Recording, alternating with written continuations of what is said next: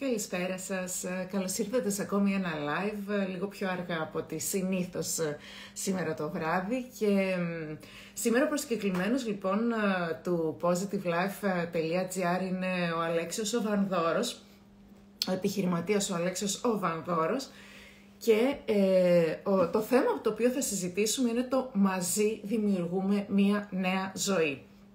Ε, με τον Αλέξιο, ο λόγος που ε, Λοιπόν, ο λόγος που βρισκόμαστε εδώ πέρα είναι γιατί θα κάνουμε και ένα σεμινάριο στη Θεσσαλονίκη ε, την Κυριακή 20 ε, Νοεμβρίου.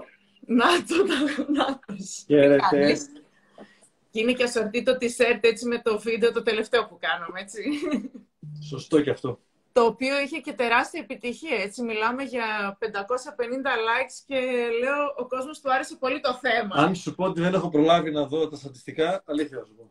Εγώ επειδή κάναμε και το πρώτο το live μαζί που έκανες το πρώτο το βίντεο και το δεύτερο είδα ότι είχε πολύ μεγάλη επιτυχία το δεύτερο το βιντεάκι που ανεβάσαμε και έτσι μου άρεσε πάρα πολύ.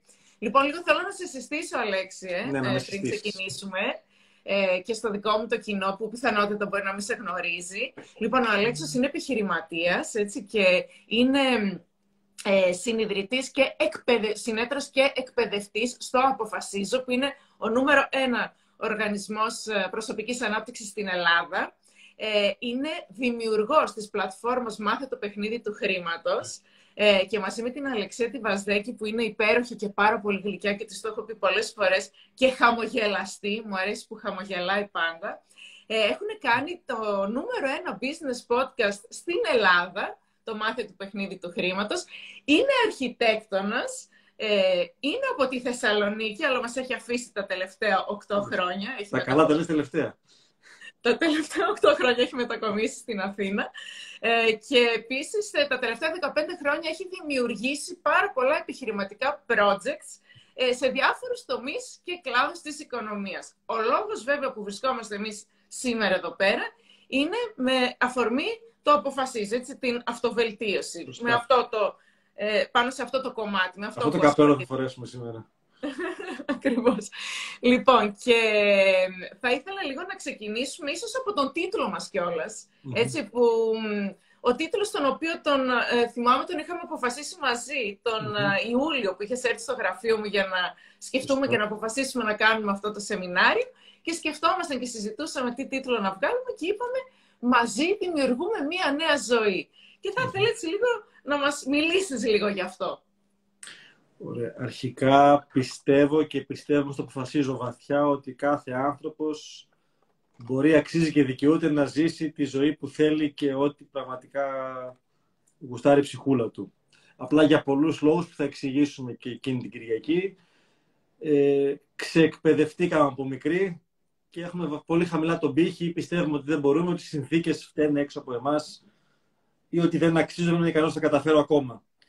Όλο αυτό λοιπόν, εάν σπάσω αυτά τα όρια που έχω βάλει στον εαυτό μου, που μου έχουν βάλει τριγύρω, ε, δεν υπάρχει ταβάνι. Δεν υπάρχει όριο σε όλο αυτό.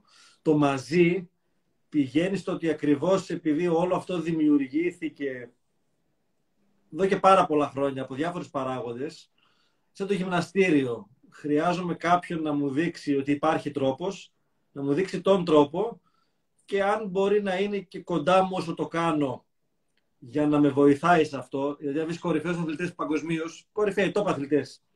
Έχουν και γυμναστή και προπονητή. Δεν ξέρω να τα κάνουν, ξέρουν. Απλά χρειάζομαι κάποιον που με βλέπει έξω από εμένα, μπράβο, να μου λέει εάν το κάνω σωστά, αν χρειάζεται λίγο διόρθωση ή να με κινητοποιεί εκεί που μπορεί εγώ να πέσω ή να χάσω την όρεξή μου. Αυτό είναι το κομμάτι της προπονητικής. Αλλά στο σεμινάριο θα δούμε καταρχάς τι μας έχουν μάθει λάθος.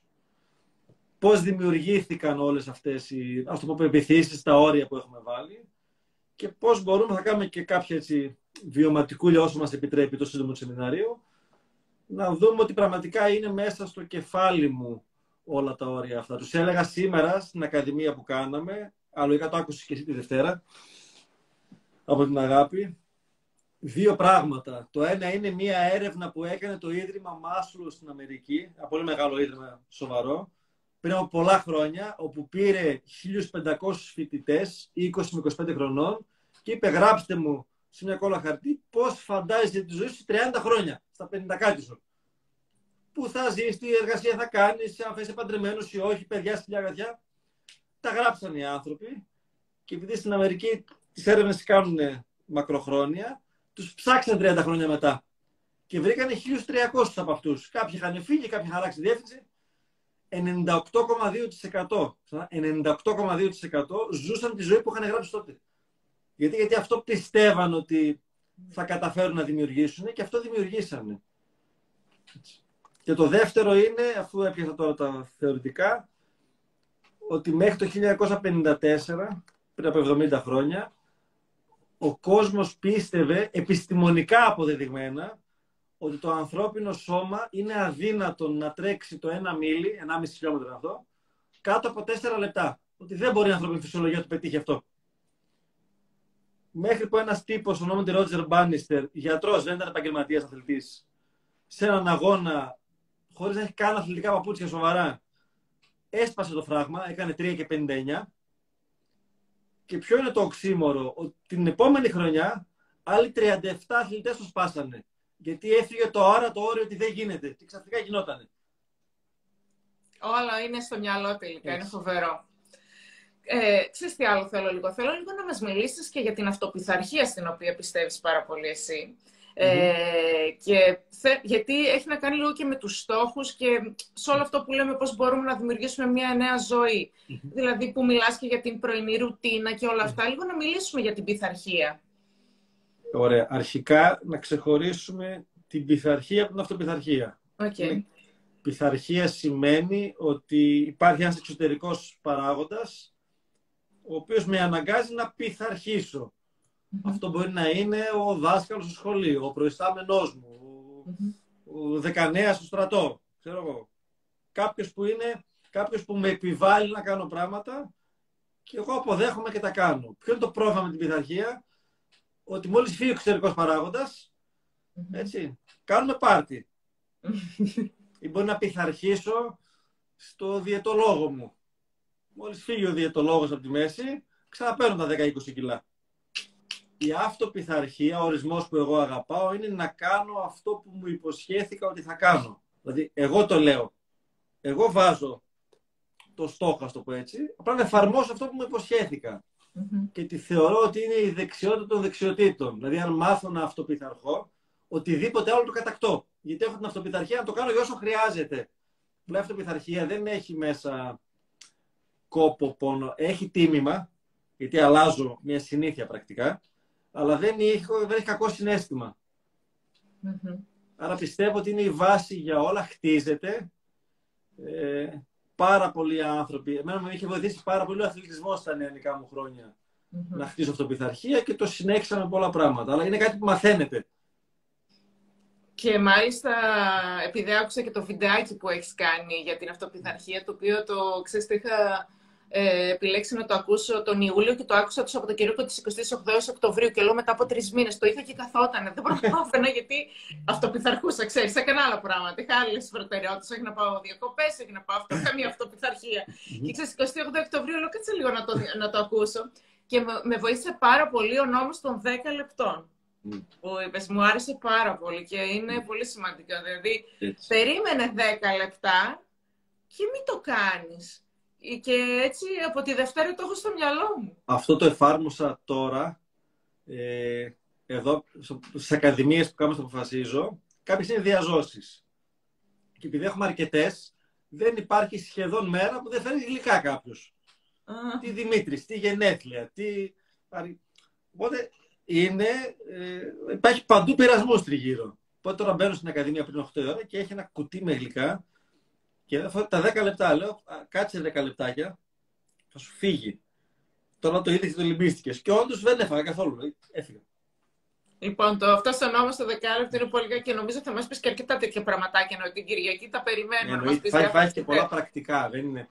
Γενικά είναι καλή η θεωρία, αλλά χρειάζεται βίωμα, συνέστημα και πρακτικά καθημερινά μπορεί να κάνουν.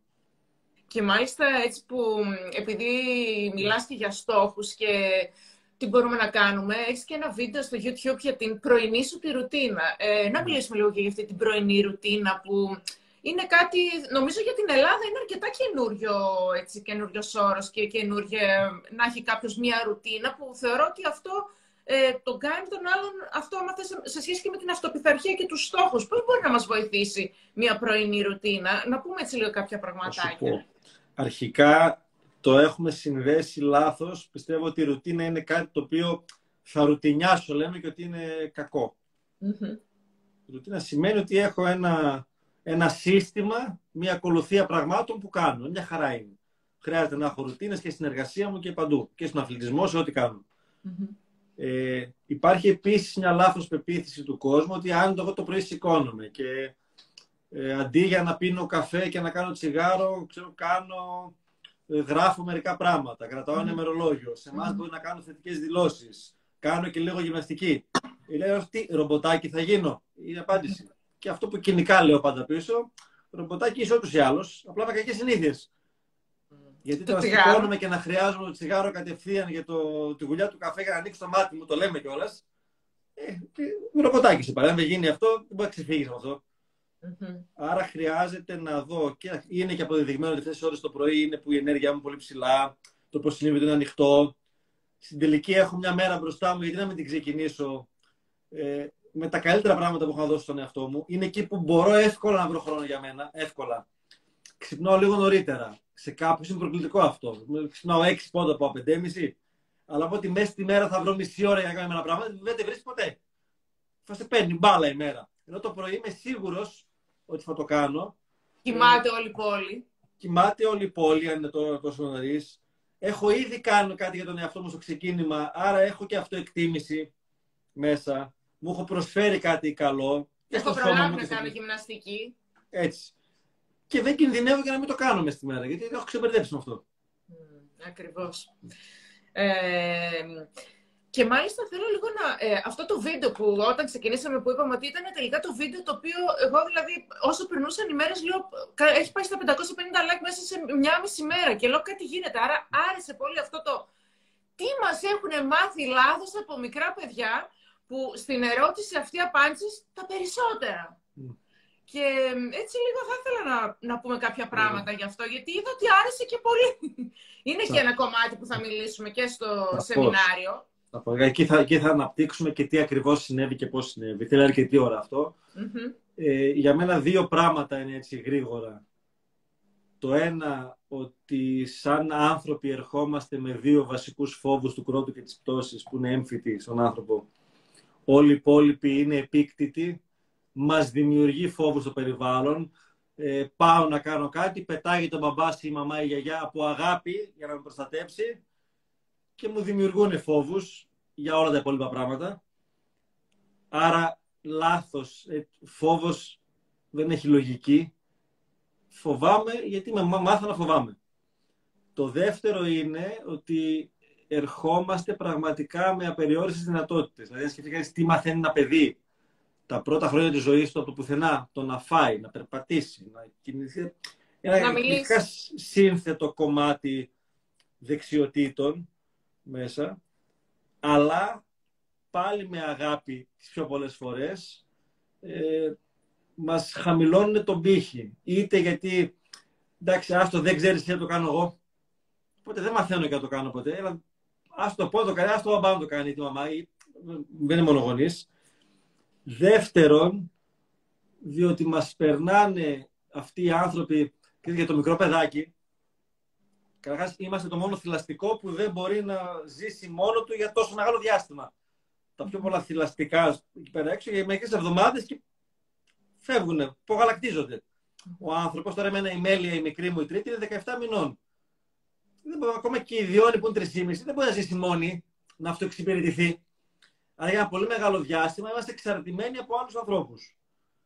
Πόσο μάλλον που αυτοί σε κοιτάνε έτσι είναι τεράστιος, αυτός ο γίγαντας, εξαρτώμαι από αυτόν και ό,τι πει για μένα είναι και η απόλυτη αλήθεια.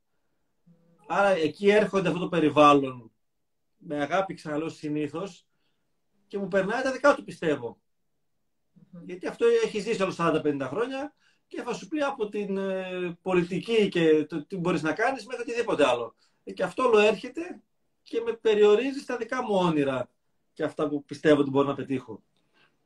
Και Άρα όλες μας τώρα- μάθανε λάθος κυρίως ότι δεν μπορούμε να κατακτήσουμε ό,τι θέλουμε και αυτό δεν είναι αλαζονικό εγωιστικό. Όλοι οι άνθρωποι ερχόμαστε στον κόσμο αυτό με ένα πακέτο ταλέντων.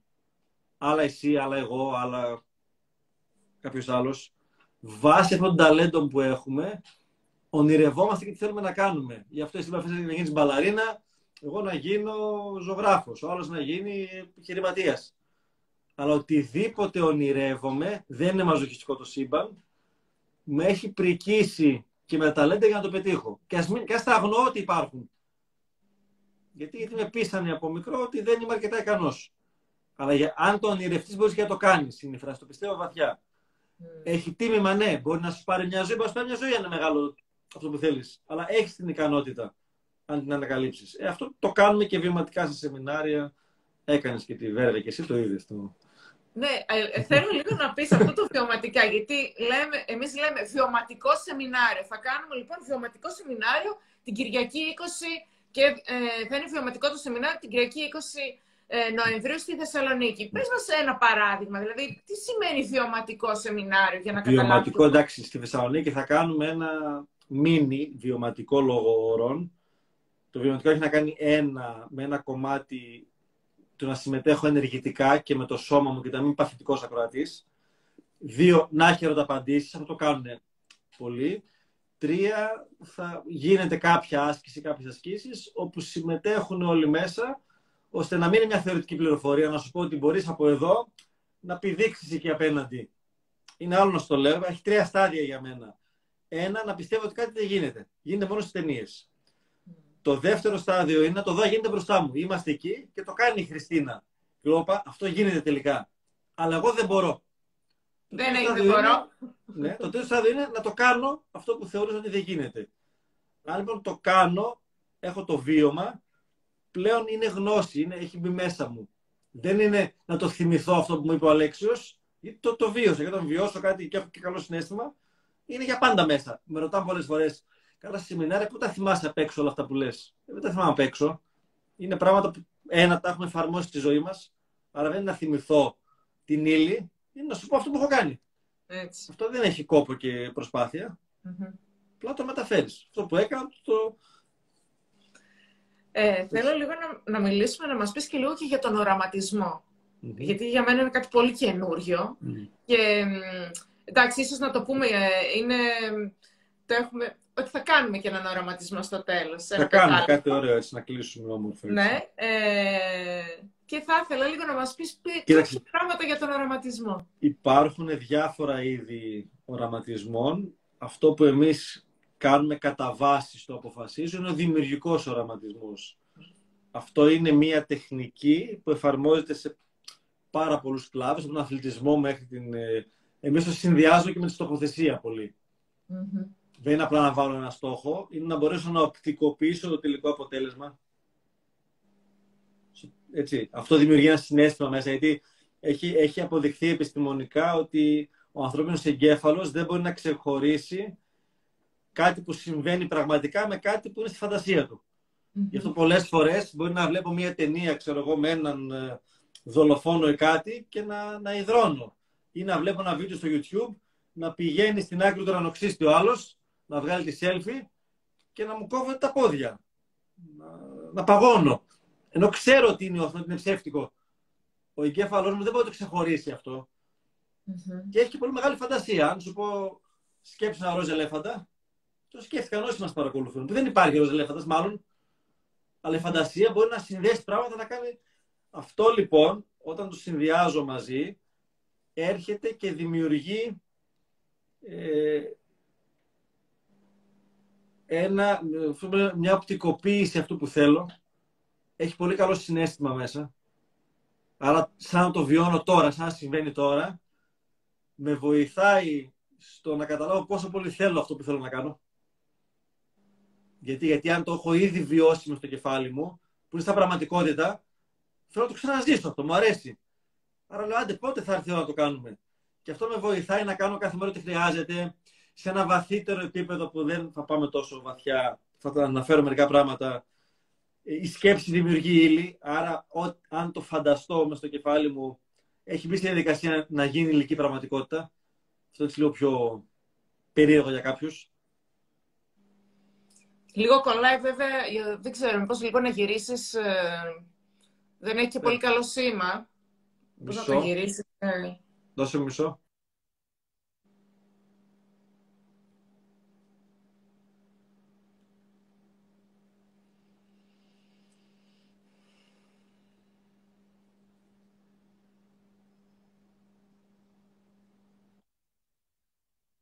Σε ακούμε πολύ καλά, απλά ε, μπράβο, κολούσε λίγο... τώρα με 4G είναι καλύτερα; Ε, ναι, γιατί κολούσε λίγο, okay. χανόσουνα. Άρα στο δημιουργικό οραματισμό, για να συνοψίσω, ε, δημιουργώ συνέστημα, γιατί το βιώνω. Ο εγκέφαλος δεν καταλαβαίνει ότι αυτό το φαντάζομαι σαν να γίνεται τώρα. Αυτό με βοηθάει, λοιπόν, ό,τι θέλω να δημιουργήσω, να έχω παραπάνω λόγο να το κάνω. Γιατί ήδη το έχω νιώσει, θέλω να το ξαναζήσω με βοηθάει να το φέρω πιο, πιο κοντά, ότι είμαι πιο κοντά σε αυτό. Είναι άλλο να θεωρώ ότι θέλω να πετύχω κάτι, αλλά δεν μπορώ να με φανταστώ να το κάνω, άλλο να με βλέπω να το κάνω. Και σε ένα βαθύτερο επίπεδο είπα ότι σε ενεργειακό επίπεδο δεν θα πάμε τόσο βαθιά, θα αναφέρω μερικά πράγματα στο σεμινάριο. Η σκέψη δημιουργεί ύλη, άρα αυτό το οποίο φαντάζομαι έχει μπει και σε μια διαδικασία υλοποίησης. Ε, καινούρια πράγματα τέλος πάντων, τουλάχιστον και για μένα, αλλά πιστεύω και για αρκετό κόσμο, έτσι. Άρα λοιπόν θα κάνουμε αρκετά θεωματικά παραδείγματα, ε, θα, θα κάνουμε έναν οραματισμό στο τέλος. Θα... Και έχουμε και ένα μεγάλο κομμάτι και σε ευχαριστώ που το αποδέχτηκες ε, με, με συζήτηση. Γιατί δεν είναι μόνο να πούμε, έχει μεγάλη σημασία και ξέρω ότι πολλοί άνθρωποι όταν ακούνε πράγματα θέλουν να ρωτήσουν και αυτό βοηθάει όλους μέσα. Σε αυτό αφιερώσουμε αρκετό χρόνο και με πολύ χαρά. Και αυτό μου αρέσει και πολύ, γιατί ωραία να πούμε κάποια πράγματα, θα τα πούμε και θα τα κάνουμε. Να υπάρχει αυτή η διάδραση που.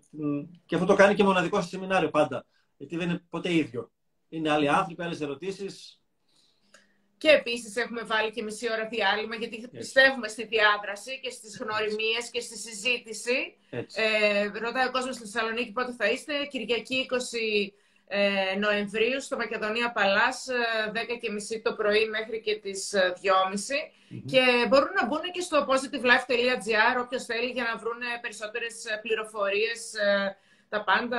Έτσι, όλα αυτά τα βρείτε στο, στη σελίδα της ε, Χριστίνας, καλά και στα προφίλ πάνω, το έχω και εγώ και στο προφίλ μου για να το βρουν από εκεί, σε σένα οδηγεί. Ναι, ναι. Και ό,τι πληροφορίες θέλετε, μιλάτε, είναι εξαιρετικοί άνθρωποι εκεί. Στη Θεσσαλονίκη ε, ναι, και γενικά θα αποθηκεύσουμε και το βίντεο και από κάτω θα βάλουμε και το σύνδεσμο, όποιος ενδιαφέρεται να μάθει. Και κάτι ακόμη που θα... Εντάξει, δεν πρόκειται να πούμε τι θα πούμε στο σεμινάριο, αλλά έτσι πάνω σε όλο αυτό το ε, που θέλουμε να δει, πώς μπορούμε να δημιουργήσουμε μια νέα ζωή, τι θα κάνουμε, έτσι κάτι ίσως για να, στο κλείσιμο να μας πεις... Ε... Κοίταξε, αρχικά είμαι πολύ χαρούμενος, έχω κάνει πάρα πολύ καιρό κάτι στη Θεσσαλονίκη, προ-COVID και τελευταίες φορές είχα κάνει με το παιχνίδι του χρήματος. Με το αποφασίζω είχαμε κάνει ένα-δύο μονοήμερα. Θα έρθουμε το Μάιο και με το αποφασίζω πάνω επίσημα. Θα το ανακοινώσουμε σύντομα. Ε, αλλά χαίρομαι πολύ γιατί είναι, εντάξει, είναι η πόλη, εκεί γεννήθηκα, εκεί μεγάλωσα, για όσους δεν γνωριζόμαστε. Εκεί σπούδασα αρχιτεκτονική, εκεί είναι το γραφείο μας το οικογενειακό, εκεί ανδρώθηκα επαγγελματικά. Στην Αθήνα είμαι οικονομικός και ερωτικός μετανάστης, έτσι δηλώνω. Οικονομικός ξεκίνησα, ερωτικός ε, προχώρησα. Έρχομαι συχνά, αλλά σε κομμάτι σεμιναρίου και την προσωπική ανάπτυξη έχω πάρα πάρα πολύ καιρό και χαίρομαι γιατί είναι κάτι το οποίο είναι πολύ προσιτό και χρονικά. Είναι τέσσερις ώρες, δηλαδή δεν έχει δικαιολογία κάποιος θα χάσω όλη μου τη μέρα. Το κάναμε ειδικά και όλες και για όλους και για τις οικογένειες. Να πάνε το μεσημέρι μετά να φάνε οι άνθρωποι, εννοείται. Ακριβώς, μέχρι τις δυόμιση ώρες και μετά μπορούν να πάνε να φάνε με τις οικογένειές τους, τους φίλους και τις παρέες. Και πάρα πάρα πολύ προσιτό οικονομικά, είναι τόσο όσο. Ε, ε τελευταία θα βγάλω σεμινάριο με αυτήν το, την αξία, είναι πολύ πίσω. Ε, ακριβώς γιατί θέλουμε όσο παραπάνω άνθρωποι να είναι εκεί και να προσφέρουμε όλο αυτό, γιατί ζούμε, να κλείσω με αυτό, ζούμε σε πολύ περίεργες εποχές. Στην Ελλάδα ειδικά, ξεκίνησα από το 9-2009 που και για μένα ήταν πολύ ζώρικο γιατί είχα φτάσει, είχα ξεχρεώσει, είχα φτάσει στην επιχείρηση πάρα πολύ καλά, είχε ρολάρει και ξαφνικά ήρθε η κρίση της Lehman Brothers, την ακούσαμε στην οικοδομή και πήρε πάρα την οικονομία. Και είμαστε η χώρα πείραμα που το ζήσαμε αυτό 12-13 χρόνια. Δεν έχει ξαναγίνει αυτό στην ιστορία. Έτσι, και όσοι επιλέξαμε να μείνουμε στην Ελλάδα, το ζήσαμε όλο από μέσα.